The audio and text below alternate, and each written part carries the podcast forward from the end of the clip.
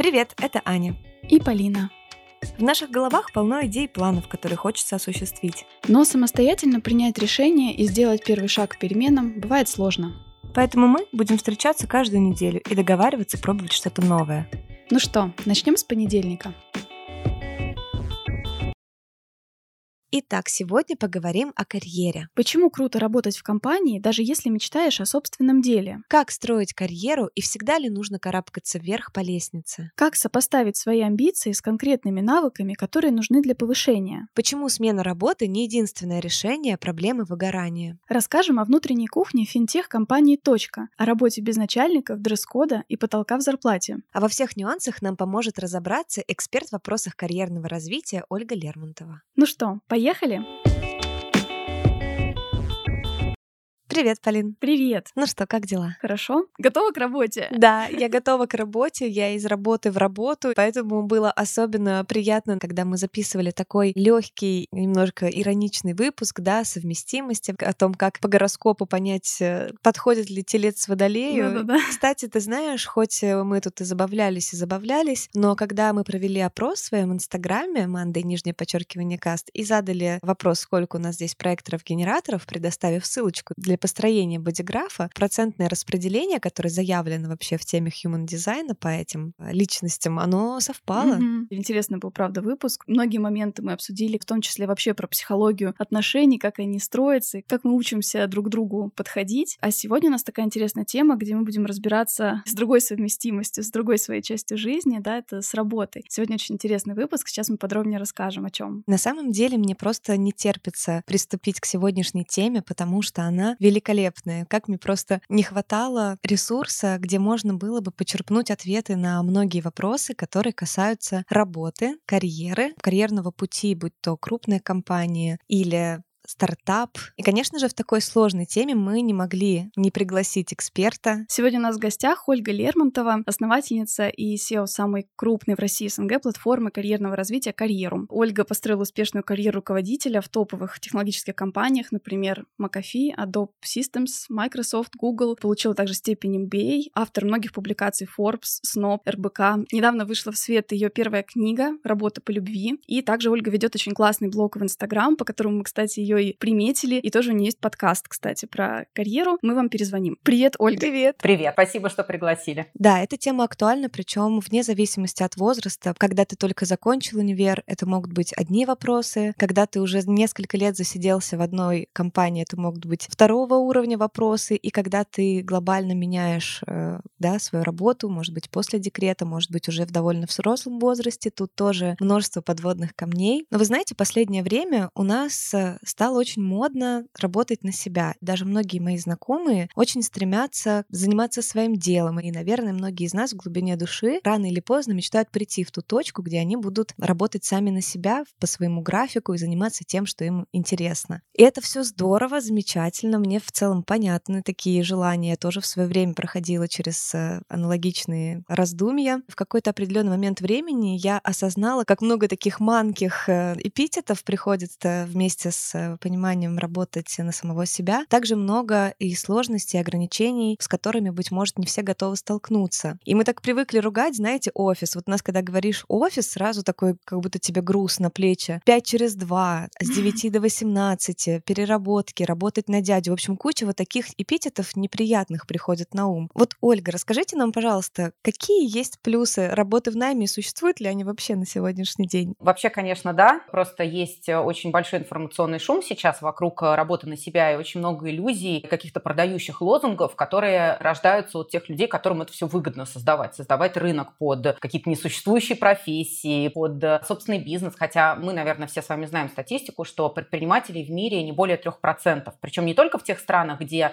существуют какие-то, ну, объективные бюрократические препоны, но и в географиях, где, в общем-то, малый бизнес поддерживают всеми возможными способами государства, финансовые системы и социальные, все равно вот за эту цифру 3% процента никто не выходит. И это не просто так на самом деле, да, потому что предпринимательство mm-hmm. это, по большому счету, это формат карьеры. Не будем здесь питать иллюзий, что вот есть карьера, и карьера это типа работа на дядю, а есть все остальное. Ты как предприниматель, ты тоже строишь карьеру. Ты развиваешь какие-то навыки, идешь к каким-то своим целям. А что касается вопроса о том, какие есть плюсы работы в корпорации, да, на самом деле масса плюсов. Э, скорее вопрос о том, что нужно выбирать, естественно, грамотно компанию, в которой ты работаешь, для того, чтобы не оказаться в ситуации, где есть там конфликт культур, конфликт интересов, где ты не можешь реализовать важные для себя вещи. Как бы в целом ни было классно работать на корпорацию, если ты работаешь не в той корпорации, не подходящей для себя, то для тебя все эти плюсы, которые я сейчас перечислю, они будут просто пустым звуком. Поэтому самая важная стратегическая история – это определить, что ты конкретно сам хочешь и чего ты ищешь, и найти место, подходящее тебе. Реально, исходя из своих собственных приоритетов, если ты выбираешь среду для развития, то э, у тебя с высокой долей вероятности все будет хорошо. Корпорация, почему это хорошо? Во-первых, потому что ты в относительно безопасной среде, имеешь возможность учиться, реализовываться, прокачивать навыки. Уже есть э, выстроенные взаимоотношения, выстроенные процессы. Ты в эти процессы попадаешь, встраиваешься, у тебя есть какой-то онбординг. Это когда тебя вводят в курс дела, ты новичок в компании, вот там твой руководитель, коллеги тебе mm-hmm. помогают войти в курс дела. Для выпускников свежих это вообще очень важный момент. Э, у тебя появляется возможность увидеть, а как вообще это все работает. Вот в классных компаниях, на проверенных технологиях, где уже годами отработана какая-то схема, где компания уже изучила рынок, очень хорошо знает своих э,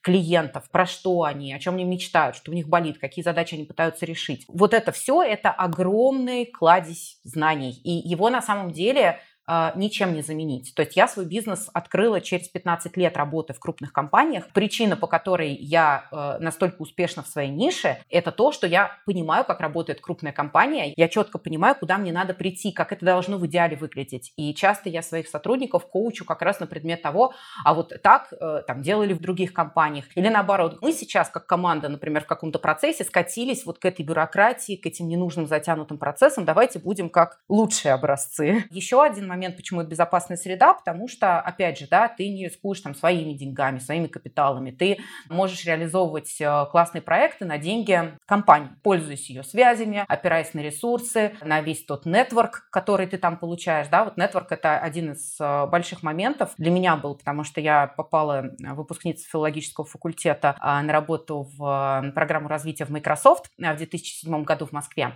Огромная часть моего активного нетворка, который сейчас дает мне пользу и в своем бизнесе, и в личной жизни, и в каких-то хобби-проектах, это нетворк из Microsoft. То есть я продолжаю это использовать. Если ты выходишь из универа и тут же вот покупаешься на эту историю про, там, я сейчас стану таргетологом, буду зарабатывать миллионы, каждый месяц брать кучу проектов, где ты получишь этот нетворк? Угу. На этой неделе тоже читала книгу, вот готовясь к нашей теме, «Гуманократия» называется. Там тоже интересно раскрывается, да, какие принципы должны бы лежать в основе классных компаний, которые, правда, ценят людей, помогают им развиваться развиваться, да, вот как ты правильно сказала, не все компании дают для этого возможность. Там тоже была как раз идея про то, что просто соотнесите то, что среди миллениалов 77% э, хотят иметь свое дело. То, что их чаще всего останавливает, да, это как раз отсутствие капитала и отсутствие опыта. И как раз в компании они могут это попробовать. И классно, когда компания поощряет к тому, чтобы ты был в такой небольшой команде, действительно таким как будто бы предпринимателем. То есть, правда, чувствовал, как ты ответственен за результат. И вот здесь тоже хотелось бы тоже задать тебе вопрос, как понять, может быть, еще на собеседовании, какие вопросы, может быть, да, задать, что компания, правда, нацелена на то, чтобы дать развитие каждому, ценить своих сотрудников и помогать им воплощать свои идеи. Ну вот я почему э, начала вообще нашу беседу с того, что нужно очень хорошо понимать, чего ты хочешь, и пытаться это в своей жизни и карьере реализовать. Кого-то посадили условно у окна, дали ему с первого дня стол у окна с цветочком красивым, он такой, о, меня оценили.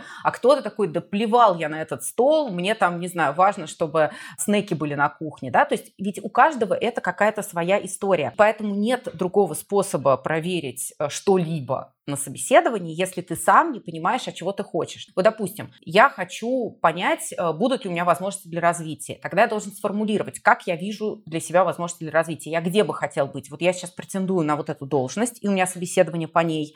А я дальше как себя вижу? Что для меня будет хорошим результатом? Что я на одну ступеньку вертикально вверх вырасту? За сколько я вижу, чтобы это должно произойти? Там полгода, год, три года? Понимаете, да, вот, вот в этом угу. принципиальная особенность, что ты строишь вопросы на собеседовании свои как кандидат, исходя из того, а что тебе важно, и оцениваешь ответ, который ты получаешь от работодателя по своим собственным критериям. Допустим, я такой человек, я не люблю, когда меня микроменеджат, да, и я сам вот еще молодых ногтей, э, с 22 лет я активно этому сопротивлялась, в общем, искала э, пространство, в которых я могу сама решать, вот как я буду наполнять свою роль, как я буду вести, естественно, при условии, что я буду выполнять цели, которые стоят у меня, как у сотрудника, у компании и так далее. И вот я могу прийти на собеседование и сказать, что расскажите, пожалуйста, вот вы как руководитель, как вы управляете своими сотрудниками, можете привести пример ситуации, когда у вас в команде сотрудник ведет какой-то проект автономно. Mm-hmm. Для меня этот вопрос будет показательный. Поток информации открывается реаль, реальный про компанию. То есть это про понимание себя и про грамотное формулирование вопросов. Конкретно, а вот расскажите, а что вы мне вот тут можете предложить, вот mm-hmm. тут и вот тут? Таким образом, чтобы получить максимум информации. Ну вот довольно кон- конкретная вещь, которая тоже да, во многих компаниях уже присутствует, это проведение ревью, так называемого, которое время от времени с человеком проводится для того, чтобы понимать, насколько он движется по своему индивидуальному плану развития. В этом обычно участвует и его руководитель, и он сам непосредственно какую-то, может быть, анкету заполняет. Можно было бы тоже задать такой вопрос, есть ли в вашей компании такая практика, например, да, проведения вот таких ревью. Э, с тех пор, как я активно э, работаю в методе коучинга, я очень не люблю закрытые вопросы, да, потому что вопрос, а есть у вас или нет, он предполагает, в общем, очень короткий ответ. Да, есть. Нас-то интересует на самом деле не есть ли он или нет ли его, я надеюсь, что у большинства наших слушателей достаточно высокий стандарт требований к компаниям, что там какой-то процесс оценки вообще должен происходить. А дальше нас интересует, что за процесс-то. То есть вот, например, performance review проводится каждые 6 месяцев, и по результатам этих 6 месяцев ты можешь претендовать на повышение. Тебя оценивают понятным критериям, которые известны еще на этапе собеседований. А есть компания, например, где performance review – это очень формальная процедура, по результатам которой тебе ничего не гарантировано, ничего не обещают, и, в общем, вся компания дико устала от этого процесса, и его полностью надо пересматривать. Поэтому я всегда про то, чтобы задавать открытые вопросы, как у вас устроен этот процесс, расскажите, какие критерии, чтобы у другой стороны была возможность дать вот эти детали, на основе которых я как кандидат буду принимать свое решение. Я уже представила, знаете, как я прихожу в компанию, вот где я работала, она такая довольно консервативная. Расскажите, пожалуйста, как у вас выстроен процесс Get Review? Я представляю эту минутную паузу, где они просто моргают и пытаются перевести это. Вот ваш столик у окна, девушка, и вот ваш цветочек, да?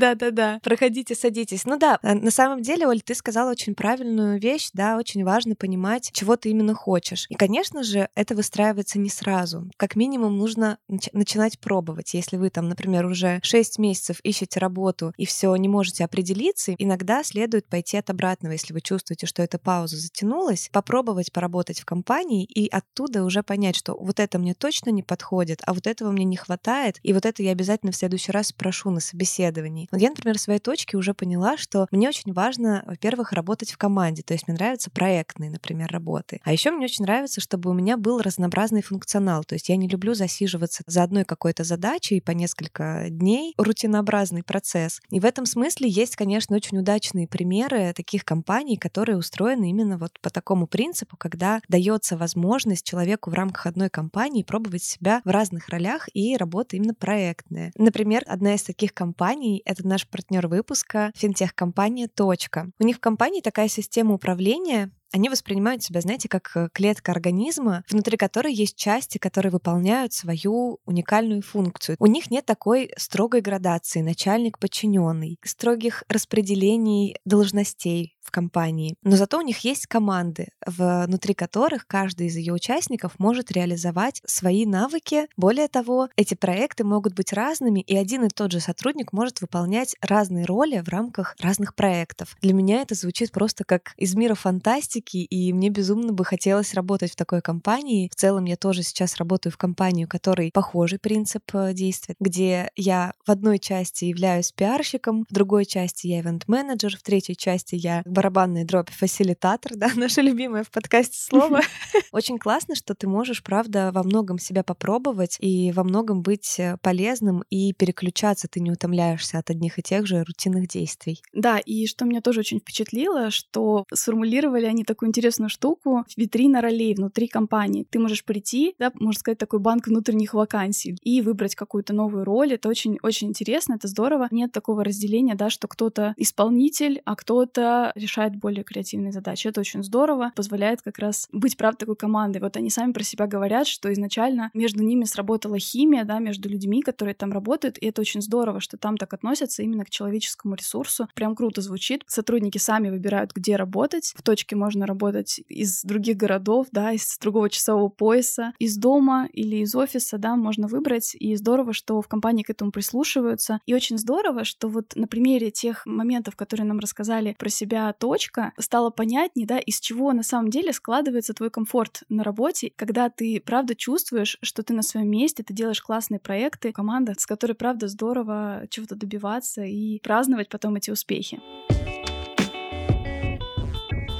Конечно, это такой непростой вопрос того, как вообще развиваться карьерно. Так, вспоминая свой личный опыт, не очень понятно, как происходит процесс повышения. Непрозрачный, да, этот процесс был, и из-за этого сложно. То есть ты пытаешься ориентироваться по каким-то мягким границам, которые как-то тебе выставляют, но это не очень понятно. Когда ловишь себя на ощущение, что ты застрял в одной должности, твои обязанности тебя не удовлетворяют, чувствуешь себя ненужным, может быть, в компании. Вот эти все ощущения, когда ты ловишь, но при этом в целом ты видишь вокруг себя, да, успешные, может быть, примеры, и ты хочешь именно в этой компании продолжать развитие. Вот с чего здесь начать, да? Как понять, когда нужно двигаться в сторону повышения, что нужно сделать перед этим самому, над чем поработать? Как вообще этот процесс весь э, должен быть устроен? В самой формулировке вопроса, на самом деле, мне кажется, заложен ответ. Вообще, это очень обширный вопрос. У нас с карьерами, наверное, больше 10 часов материалов на эту тему. Но э, с какой мыслью я хочу вот слушателей наших оставить, что вот все, что ты сейчас описала, это процесс, который полностью в руках сотрудника. То есть мы э, привыкли считать,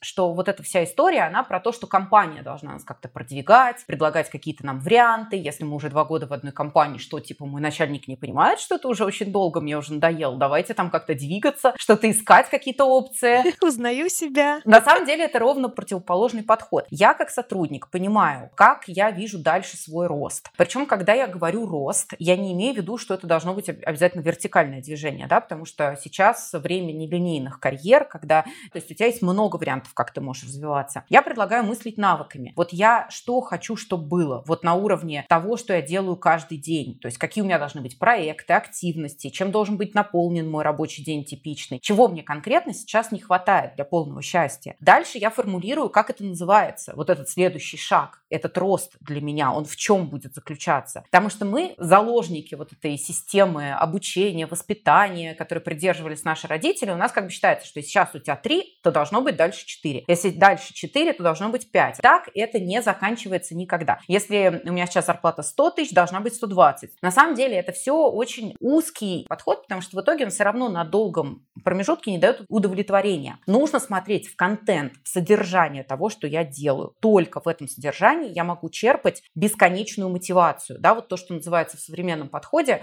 профессиональному развитию самомотивация. Это не то, что я аутотренинг каждое утро, вставая с кровати, сидел давай, иди на работу, давай, я люблю свою работу. Это про то, что я свою работу выстроил так, что я действительно на нее хочу, потому что она мне откликается, она соответствует моим внутренним профессиональным ценностям, она соответствует моим интересам, и она наполнена мотивирующими активностями, которые реально будут мою энергию держать на высоком уровне весь день. Поэтому шаг номер один – это определить вот эти свои внутренние критерии того, а что для меня вообще такое рост. И дальше я уже могу выходить э, с этим к своему руководителю, прописывать карьерный план свой в компании, в зависимости от того, как эта процедура формально там с HR происходит или еще с кем-то. Я могу выстраивать проекты свои иначе, нетворк какой-то задействовать. То есть все, что дальше происходит, это уже тактическая история. Да, действительно, я прихожу к руководителю, я ожидаю, что на данном этапе, когда я четко сформулировал, что я дальше хочу, он окажет мне поддержку, он даст мне ресурсы, он мне поможет это реализовать. Но если у меня в голове нет ясности, мне никто не поможет, потому что руководитель это не бог, не телепат, э, не какое-то магическое существо, которое э, лучше меня знает, а что мне дальше нужно вообще в моей карьере делать. Некоторые люди после обучения у нас осознают, что, в общем-то, они никак не могут реализовать то, что они хотят в рамках текущей компании, и они меняют компанию.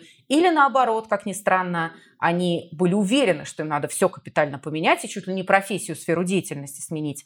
А потом они такие, да просто подкрутить пару штучек здесь, и все будет вообще офигенно отлично. Угу. Поэтому, если ощущение, что ты застрял, это значит, что что-то тебя перестало удовлетворять, и нужно заняться поиском того, а что бы это могло быть. И здесь ответственность лежит 100% на самом сотруднике. Угу. Резюмируя, да, если хочется как поискать эту неудовлетворенность, в одной и той же книге посмотрела, она называется «Почему не все любят свою работу». Есть три момента, по которым вот стоит проверить. Если кажется, что что-то не устраивает, но не понимаешь, что конкретно. И там есть три таких параметра. Это ощущение обезличенности работы, да, то есть когда нет конкретного признания именно тебя. В разных форматах это может быть, опять же, да, ты правильно говоришь, что нужно прислушиваться к себе и смотреть, как это это должно быть по твоему представлению. Второй момент — это ненужность. Как тебе кажется, что ты не влияешь на какой-то результат. Мне, кстати, это в свое время очень помогло, даже когда я работала в корпорации, где ты такой маленький винтик, и ты не видишь конечного продукта. Ты помогаешь только внутренним клиентам, то есть своим же там отделам и подразделениям. Ты не очень понимаешь, как это все конвертировать в ту самую похвалу для себя, да, в удовлетворение от работы. И третий момент — это неизмеримость. Есть ситуации, в которых очень сложно измерить, как ты помог, кому ты помог. И, возможно, что здесь стоит себе самому даже эти моменты как-то сформулировать, как ты будешь угу. контролировать этот процесс и замечать, что вот, а сегодня я, например, столько времени потратил, чтобы помочь своим сотрудникам, например, на какой-то звонок отвечал, да, если ты, например, в какой-то консультирующей службе находишься, поискать, где истинная причина этой недовлетворенности, и как ты правильно сказала, возможно, не стоит там сразу бежать на другую работу, да, поискать, как может по-другому устроиться день на этом же самом месте. Да, есть просто риск, что мы просто будем тот же самый паттерн за собой тащить и в новую компанию, в новую сферу, потому что часто наши проблемы связаны с тем, как устроена наша голова, а не с тем, что происходит вокруг нас. Скорее наоборот, то, что вокруг нас происходит, является следствием каких-то наших принятых решений, каких-то действий, и поэтому я всегда предлагаю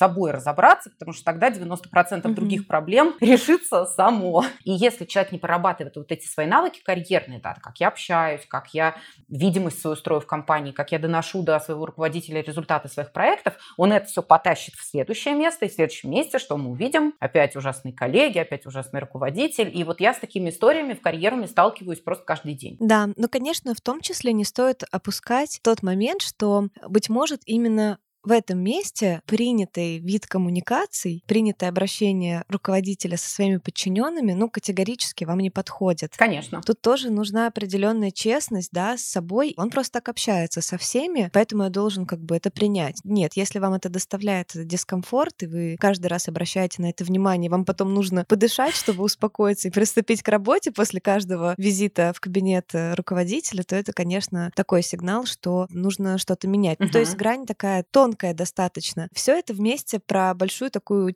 честность с собой, про умение анализировать не только себя, но и окружающую среду. Угу. Верно. Здесь важно просто понимать, что мы себя в первую очередь меняем, да, то есть мы э, можем, конечно, менять обстоятельства, но мы точно не можем, например, других людей поменять. Безусловно, я вообще целиком за то, чтобы уходить от токсичных руководителей, из токсичных культур, не терпеть там, где ситуация обстоятельства больше нас. Однако какие-то вещи, например, выстраивание границ или умение общаться с конфликтными собеседниками, это навыки, которые в любом месте пригодятся, даже в самый-самый самой классной, теплой, дружественной атмосфере могут быть и конфликтные ситуации, и ситуации непонимания. Их нужно учиться решать. И если твоя устойчивость в работе со сложным боссом не растет прогрессивно сквозь недели, месяцы, года, то да, уходить надо, но нужно также задуматься, а как я работаю над своей устойчивостью, и как мне этот навык, эту мышцу накачать, чтобы в следующий раз, когда я в этой ситуации окажусь, я уже по-другому себя чувствовал, не рушился, угу. самооценка моя не умирала от угу. этого. Да, и вот если говорить о тактических тогда действиях, да, если ты определился с тем, что ты хочешь э, куда-то дальше идти, не куда-то, да, уже конкретно знаешь точку, куда ты хочешь подниматься, какой совет здесь можно дать? Я просто сталкивалась тоже с такой мыслью интересной, да, что повышение, да, получают те, кто делают немножко больше, чем включают их собственные должностные обязанности. И у тебя эту мысль тоже встречала, вот если можешь, раскрой, пожалуйста, поподробнее, да, как это происходит. Да, так и есть. А, на самом деле мне очень много приходит в блог вопросов о том, что, Ольга, как мне сформулировать просьбу к руководителю, чтобы меня повысили. Это не вопрос какой-то одной формулировки, это вопрос, на самом деле, стратегической работы, которая ведется неделями и месяцами. В идеале это выглядит так, что никакого специального общения и просьбы уже нет, потому что при повышении практически мы просто формализуем тот факт, который уже существует в реальной жизни. Я уже работаю на уровень выше, и вот этот переход, он просто становится формальным закреплением этого факта, что выражается в увеличении зарплат, в росте полномочий и так далее, и так далее. Здесь важно понимать, что вообще в целом всегда повышение в компаниях происходит, когда сходится несколько факторов. Есть действительно необходимость подобной роли в компании, ценность определенная для бизнеса. Это если мы говорим про то, что какую-то роль мы хотим создать. Понятно, что если мы говорим про жесткую иерархию, где есть уровень 1, 2, 3, 4, 5 и так далее, то это уже существующая иерархия, и прописаны критерии, которым мы должны удовлетворять. И, естественно, на уровне 2 мы должны уже уметь делать то, что от нас хотят, а не то, что мы сидим на уровне 1 и приходим, и вот так мы классно и хитро сформулировали, что вдруг у начальника открылся какой-то магический портал через чакру, и он такой, ну да, ты готов готов на уровень 2. То есть мы понимаем, что мы готовы на уровень 2, потому что мы продемонстрировали те навыки, которые на этом уровне 2 уже нужны. Наш уровень влияния на бизнес, он объективно больше. Первая необходимая штука, это чтобы вообще мы соответствовали вот этим критериям, был матч наших навыков, ценностей, чтобы была необходимость и ценность этой роли для бизнеса. И в-третьих, чтобы был бюджет. Потому что часто происходит так, что да, мы на себя берем, берем, берем, берем, а потом просто, ну вот у компании или у команды нет достаточного бюджета, и здесь нужно работать уже с руководителем на то, чтобы помогать ему создавать видимость этих результатов выше, и чтобы свыше приходить проходил этот бюджет, если мы говорим про какие-то достаточно бюрократические вертикальные структуры внутри бизнеса. Область влияния самого сотрудника на свое повышение огромная, потому что мы можем начинать вот цикл планирования года у человека, он там где-нибудь в октябре-ноябре начинает потихонечку подводить итоги года, думает о том, что в следующем году вот хотелось бы мне на ступенечку вырасти, и здесь очень важно увидеть, где эти возможности для бизнеса, которые будут оценены, какие навыки мне понадобятся для того, чтобы этот э, скачок сделать, и здесь как раз важно привлекать руководителя, руководителя, чтобы он со своей экспертной точки зрения мог подсказать вот эти навыки в приоритете, вот эти вроде как у тебя и так есть, я бы на них не концентрировался, обсуждать, какие проекты можно взять, доведя которые до классного результата, мы оба поймем, что мы готовы там к следующему шагу. То есть это вот такая вот переговорческая длительная работа и, и работа по самопрокачке. Поэтому если это заранее все как бы делать, а не то, что все, я завтра увольняюсь, если вы мне на 20 тысяч зарплату не поднимете, да,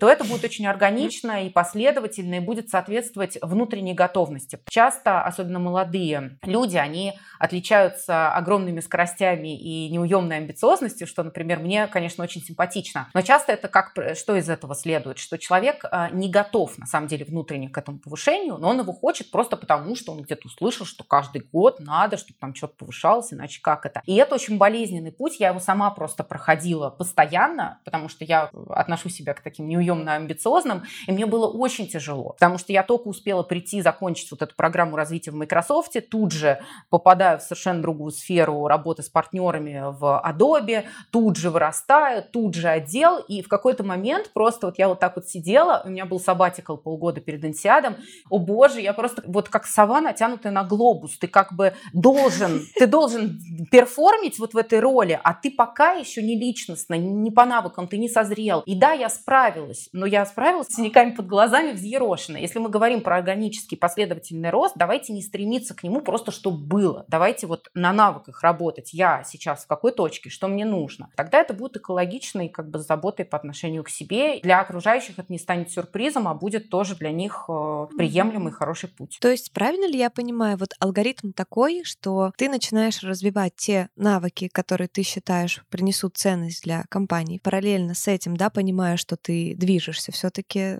в развитии да, этих навыков. Ты заводишь разговор с руководителем о том, что было бы здорово добавить позицию, например, вот человека, который бы занимался вот этими процессами, имел бы такой вот функционал и такие компетенции. Начальник себе мотает потихонечку на ус, там, подбивает бюджет на следующий год под эту должность. Ты понимаешь, что ты освоил необходимые навыки, ты ему это уже продемонстрировал неоднократно, и, собственно, финализируешь это тем, что я чувствую у себя, что я готов, я мог бы взять на себя эту должность, вот как выросли мои навыки, я делал то, вот вам отчет, вот вам еще отчет, хочу вот такую-то зарплату, давайте все это оформим. Вот типа такого? В общем и целом, да. Единственный момент, который я здесь хочу подчеркнуть, это то, что мы не из головы эти навыки все-таки берем на шаге один. Мы делаем анализ того, что происходит в текущей компании и то, что происходит на рынке. Вот это очень важно. Одной нашей текущей компании мир не ограничивается, и очень можно в опасную ловушку тут попасть, когда ты смотришь только на то, как устроен бизнес внутри, и забываешь, что есть еще внешний внешний рынок, на который ты в любой момент можешь выйти по своей воле или не по своей. И очень важно, чтобы твоя траектория э, развития находила себе подтверждение вовне, чтобы ты мог в любой момент конвертировать свои знания, опыт и навыки в другом месте. Поэтому очень угу. важно вот эти картинки совмещать и говорить со своим руководителем о том, что ты хочешь развивать вот такие навыки, идти в ту-то сторону и запрашивать его помощь, чтобы он проект подсказал, какой ты можешь взять. Понятно, что если мы говорим про прям синьор людей, ты сам такие проекты придумаешь. Но если мы говорим про людей, допустим, молоденьких, с малым количеством опыта, ты можешь сам запрашивать эту помощь. Да? То есть мы заранее это все проговариваем, что если вот это все будет, то угу. через там полгода-год это формально нормально произойдет. Вот как раз по поводу ревью тоже у нас есть пример как раз от нашего партнера Точки. В их компании вопросы по зарплате решаются на performance review или называется еще грейдирование, да, то есть когда специалист встречается с лидером команды, представителем профессионального сообщества и HR-специалистом, и все вместе обсуждают, каких целей достиг специалист, которые ставились на прошлом таком ревью, да, насколько успешно были сделаны проекты, задачи. В некоторых компаниях тоже такая э, карта компетенций, да, когда вот ты как раз можешь смотреть подробное описание для каждой роли, да, если говорить в их терминах, да, не для должности, для роли, и смотреть, какая там зарплатная вилка в каждом э, из этих э, грейдов. Соответственно, ты как раз можешь посмотреть заранее, что тебе нужно знать и уметь, чтобы перейти на следующий грейд. И это очень здорово, это супер прозрачно, подтверждает то, что развитие каждого специалиста в его руках. Это, по-моему, это очень здорово. Знаете, еще интересную очень мысль почерпнула из разговора с мужем. Он у меня тоже крупный руководитель в компании, и он довольно тоже амбициозный. Сейчас вот интересный такой момент, мы тоже с ним обсуждали как раз вот эту карту компетенций, и он говорит, что с определенного уровня, да, начинается такое требование к специалисту, как еще и возможность обучать других, да, то есть передавать дальше вот эти знания и быть таким, ну, как бы визионером, может создавать даже какие-то новые процессы в компании. Ему самому в определенный момент, как руководителю, нужно было принять, что не все люди хотят этого. Кто кто-то хочет остаться на уровне middle специалиста и не расти. И получается, что здесь у руководителя некая фрустрация, что ты передаешь эти знания там о том, как обучать в том числе, а человек их не конвертирует в такие же навыки, да, обучения новичков. Но это его выбор, и к этому нужно спокойно относиться, да, не всем нужно стараться сесть в кресло начальника и руководителя. Да. Все это очень индивидуально, и классно, что мы сегодня об этом говорим. В этой ситуации прослеживается разница между горизонтальным и вертикальным развитием, потому что, в общем-то, рост — это не обязательно занять кресло начальника, и есть разные ситуации, когда сотрудник, вот то, что мы называем, не хочет развиваться. На самом деле людей, которые совсем не хотят развиваться, их очень-очень мало. И, возможно, пока что не выявленность реальных причин. Я бы прям поопрашивала этих людей, а что они понимают под развитием, а что они вкладывают в это слово, какие смыслы. Да, они, может быть, совершенно не хотят никем руководить и никого обучать, но при этом они хотят все равно развиваться, просто это может быть какая-то углубленность в свою специализацию. И, кстати, обучение новеньких еще это и про то,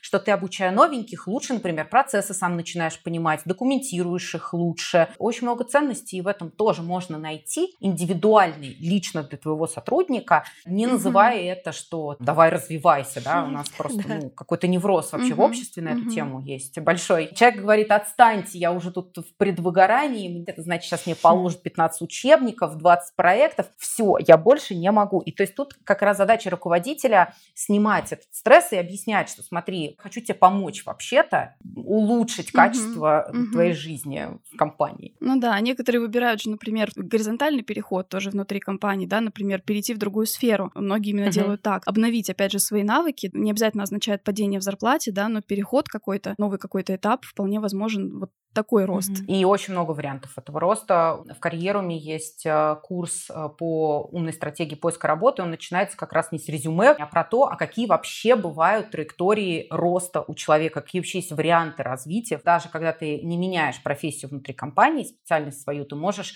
существенно расширить то, что ты сейчас делаешь, сместиться там в бок, вправо. Масса вариантов. Нужно по-другому чуть-чуть начать смотреть на себя и на свои возможности. Mm-hmm. Да, кстати, вот правда про вот это бесконечное желание развиваться и куда-то расти в карьере, я периодически, сидя, да, вот э, в своей крупной корпорации, я смотрела на людей, которые огромными шагами, не то что горизонтально, они прямо вверх взбираются, куда-то там не видно ни конца, ни края этой лестницы, они уже где-то далеко наверху, и я видела, что это действительно сказывается на их жизненном тонусе, ну то есть они измождены, я вижу, что это стоило очень огромных усилий, и я, находясь в этой точке, как будто, знаешь, у меня такая крутилась мысль, что за сколько я готова продать свое внутреннее спокойствие и жизнь свою личную, по крайней мере, в моем опыте, люди в основном выглядели так, что они променяли, знаешь, свою личную жизнь на карьеру. И до вас достаточно часто, правда, у нас невербально uh-huh. стоит такой вот э, внутренний выбор. Во многих компаниях так принято. Ру- руководитель ожидает того, что ты продашь душу на фоне сотрудников, которые вот так вот впахивают нереально, а ты такой сидишь тихонечко, как воробушек на веточке, и ничего не хочешь, и кажешься совершенно безинициативным, каким-то, да, незамотивированным. А ты просто хочешь все таки немножко еще и жить. Можно ли действительно реализовывать свою амбициозность, но при этом оставаться нормальным живым человеком, у которого есть время в будний день после работы пойти в театр или один день отпроситься с работы, зная, что там все не рухнет и у тебя не будет обрываться телефон бесконечно? Может быть, есть какие-то секреты, как это можно все соединить? Угу. Мне кажется, что здесь два вот важных аспекта. Один это смысловой, а другой ресурсный. Когда видим вот этих изможденных, недовольных своей жизнью людей, как правило, две возможные вещи. Да? Первое это то, что в принципе, весь этот рост, он был мотивирован не какими-то вещами, которые на самом деле опираются на внутренние ценности, интересы человека, а мотивирован какими-то внешними факторами, например, необходимостью зарабатывать определенное количество денег. К сожалению, трагедия мужского населения в нашей стране, особенности мужской гендерной социализации у нас такие, что а, мужчине не предполагается иметь выбора, какие-то там хочу, не хочу, все, давай семью содержи. Должен. И поэтому мы часто видим, а, к сожалению, именно мужчин а, суперизможденных. Вот это явление, да, кризис кризиса среднего возраста, когда в 40 лет был нормальный мужик, а потом в 40 лет пошел, купил Феррари, завел 13 любовниц. Это вот про это. Это на самом деле э, мы э, долго забивали на свои желания, и потом они вылезли вот в такой извращенной форме, потому что уже сил никаких, блин, нету. Нужно наполнять свою работу такими смыслами, которые важны лично для тебя, чтобы это никогда не была какая-то внешняя мотивация, типа мне просто нужно себя заставлять. Так устроена взрослая жизнь. Я должен как-то оплачивать счета, я должен вставать, я должен идти. Мы с вами эту историю очень классно умеем, потому что нас всех так воспитали, и в итоге мы так все живем. А задача, вот, над которой я, например, в своей деятельности работаю, это как людей развернуть лицом по отношению к себе. Мне внутри карьеры удалось построить в своей команде, как мне кажется, вот эту историю, где каждый там самореализуется, и он занимается какими-то вещами, которые лично ему кажутся важными. Денежная и мотивация на престиж, на власть, она очень краткосрочная обычно. Э, и долгосрочная мотивация всегда внутренняя, и она всегда про смысловое содержание работы работы. Поэтому это совет номер один. И даже я больше скажу, что вообще-то люди, которые любят свою работу, они точно так же под риском выгорания, потому что они настолько кайфуют, что не могут остановиться. Да. А вторая история – это про ресурсность. Мы часто считаем, что это, опять же, зависит не от нас, что это есть какие-то такие компании, в которых людей не любят, не ценят, и валят, и валят, и валят на них проекты. А на самом деле, конечно, нет. Это, как правило, история про внутренние отношения самого человека, про его отношения с другими. И здесь очень много источек, э, которые можно развивать. Э, во-первых, это история история про понимание себя. Я вообще как устроен. Если я, допустим, сова, я себя буду ломать, ломать, ломать, ломать, и я все равно буду там в 8 утра вставать, потому что так устроен бизнес-мир. Мы видим кучу примеров людей, которые устроили свою жизнь таким образом, что это на них не влияет. Да, вот у меня есть, например, сотрудники, которые там с 11 начинают работать, и совершенно никто не умер, а, а даже наоборот. Понимать свои пики продуктивности, не ставить какие-то проекты, какие-то дела на те часы, в которые я заведомо понимаю, что я просто не функциональна. Такие маленькие вот эти штучки энергетические, да, где я слежу за своим ресурсом, я опираюсь на свои сильные стороны и учитываю слабые, уже само это дает мне огромную свободу. Вторая точка – это выстраивание границ, коммуникация, общение,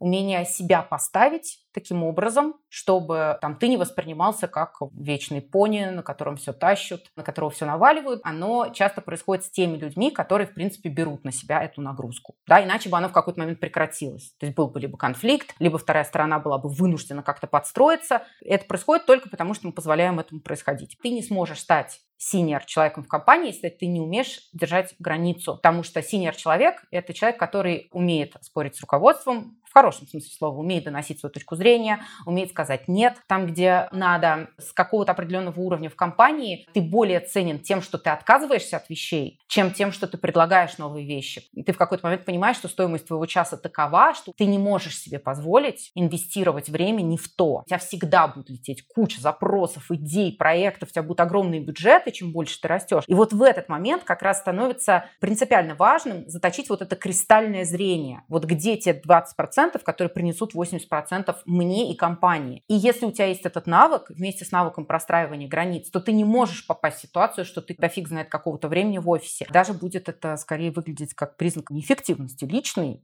с чем лично я э, супер согласна. Ты знаешь, меня с самого начала удивило, с какой ты позиции начала затрагивать вопросы карьеры. Меня так удивила какая-то уверенность и в хорошем смысле требовательность к этому. Вот Полина глубоко знает, да, твой там блог, а, я успела ознакомиться тоже, но я, например, не знала деталей о том, а, какой у тебя бэкграунд в плане карьеры. И только по нескольким фразам, по тому, как ты начала строить вообще вопрос, я уже сразу поняла, что, вау, вот этот человек, ну, он достоин достоин хорошей работы, хорошей зарплаты, его время ценно. Этот ценный специалист представила себя, вот если бы со мной так на собеседовании человек разговаривал, как все таки важно позиционировать себя грамотно перед руководителем, а не дать, правда, стать себе вот этим осликом, на которого грузят, знать, в каких моментах стоит отказаться ради того, чтобы сделать нечто большее и важное для себя в рамках да, своей карьеры. Mm-hmm. И это опять, конечно, во многом очень про внутреннюю работу с собой, про важность бережного отношения к себе. И у меня даже сейчас так мурашки пошли. Я поняла, что, по сути, наша работа и наша карьера — это еще одно такое поле, где ты можешь так себя исследовать, проработать, работать. Конечно, глобальные огромные темы. Наверное, действительно лучшим местом для того, чтобы это все изучить, разобраться, это, конечно, к Ольге. Сто процентов мы обязательно оставим ссылочку на ее образовательные продукты внизу нашего выпуска в описании в своем инстаграме. Как даже из постов Ольги можно вытянуть очень много пользы. За час, который мы вместе провели, я для себя тоже многие моменты прям зависала так и продумывала, прокручивала слова. В общем, это было круто. Давай для наших слушателей предложим несколько да, твоих продуктов, с которых стоит начать, например, если ты только после университета, или если ты попал в точку, когда понимаешь, что требуются большие перемены и чувствуешь внутренне их. Сейчас у меня, можно сказать, два основных продукта. Один самый такой базовый, стартовый и при этом довольно массовый. Это моя книга. Я ее сделала